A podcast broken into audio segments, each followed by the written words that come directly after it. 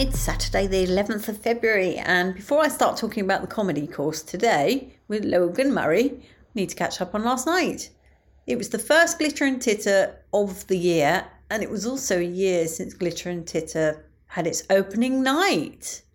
In true style, it opened with a few teething troubles.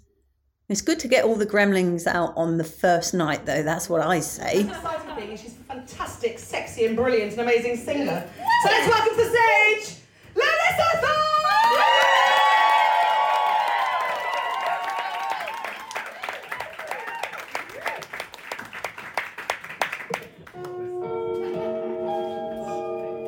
Sorry, Tom. You've changed the order. Right, right. what are you doing now? Tom, what's The next one. The next one.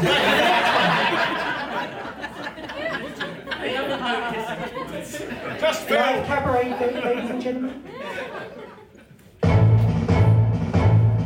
The French are glad to die for love.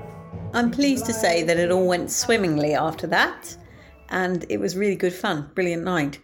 I actually took along some friends, so I had three friends with me. Well, two that are my friends, and then a friend of a friend. And I spoke to them twice. Here's the first little interviewette. Hello! Who are you, lovely? The German girl at a cabaret show, which is amazing.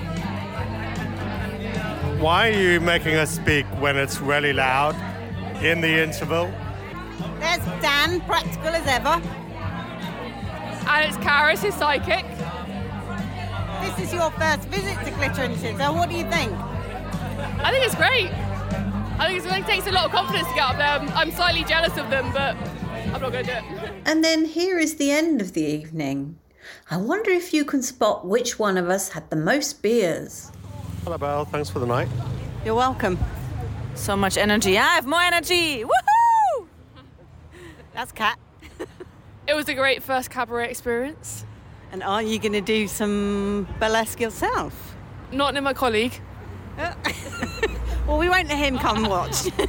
That was last night, and today was comedy, but I didn't get the best out of it because I was so tired. I am not drinking, as you know, because I need to regrow a new liver, and that takes six weeks. But I think I got overexcited last night and I had too much Diet Coke too late into the evening. So I didn't go to sleep till about three, four.